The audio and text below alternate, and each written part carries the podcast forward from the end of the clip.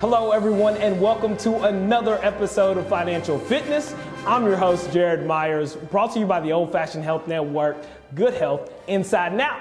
Today, we're going to be talking about the payroll tax cut. Now, many of us have been seeing this over the last month or so, back in August when President Trump announced the payroll tax cut holiday.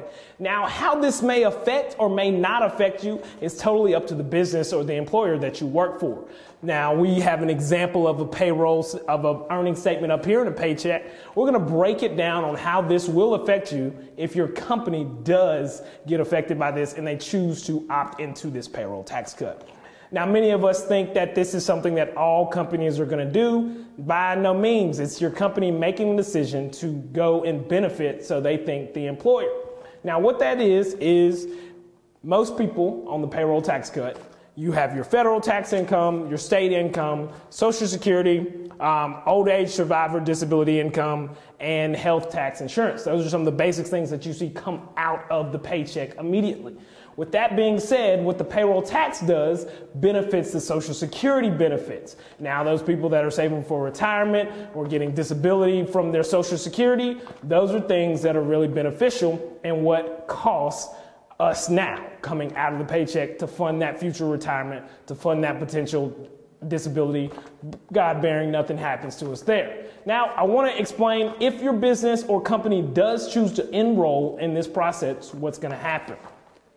Social Security is, the, as we see here, current pay stub $18, but over the years 216 and Social Security old age survivorship $124 in this current stub, but year to date 1488. Let's take the year to date. Now, with this being said, what this payroll tax cut does is eliminate those two. However, those funds are not eliminated from uh, your paycheck. They are just basically borrowed funds. They're giving those funds to allow you to borrow them.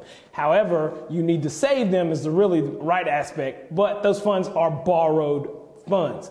If President Trump is not reelected, those funds will have to be paid back. So, if you want to pay $1,488 along with the 216 back, by all means, be prepared to do so. That's why it's important to save that. It's important for this to kind of continue to go on because funding our payroll and funding our Social Security equals long term benefits. And when we don't have those, we're kind of going to be struggling towards the end, as a lot of us that are in our current 20s, 30s, 40s, still looking for retirement and ways away, this payroll tax could potentially hurt us. However, if reelected, Trump said that he would waive this. And if that's the case, we'll see what happens. Now, this paycheck is very standard. As you can see, you can take your pay stub when you get home. Look at what your Social Security benefits are providing for you. Look at what are those things that are coming out. If this is something that your company is participating in, ask questions, call HR, and find out. Because although you might think you're benefiting by getting more money back, this money has to be paid back.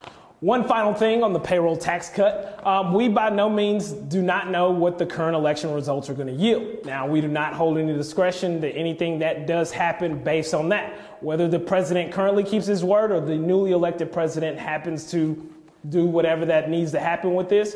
We by here at Financial Fitness are bringing the news to you guys to benefit you and under, help you understand how this is going to affect you long term. In closing, over the weekend, Ruth Justice Ruth Ginsburg passed away at the age of 87 to pancreatic cancer. One of the quotes that really impacted us here or myself that I really wanted to read back and share with some of our viewers, real change, enduring change happens one step at a time.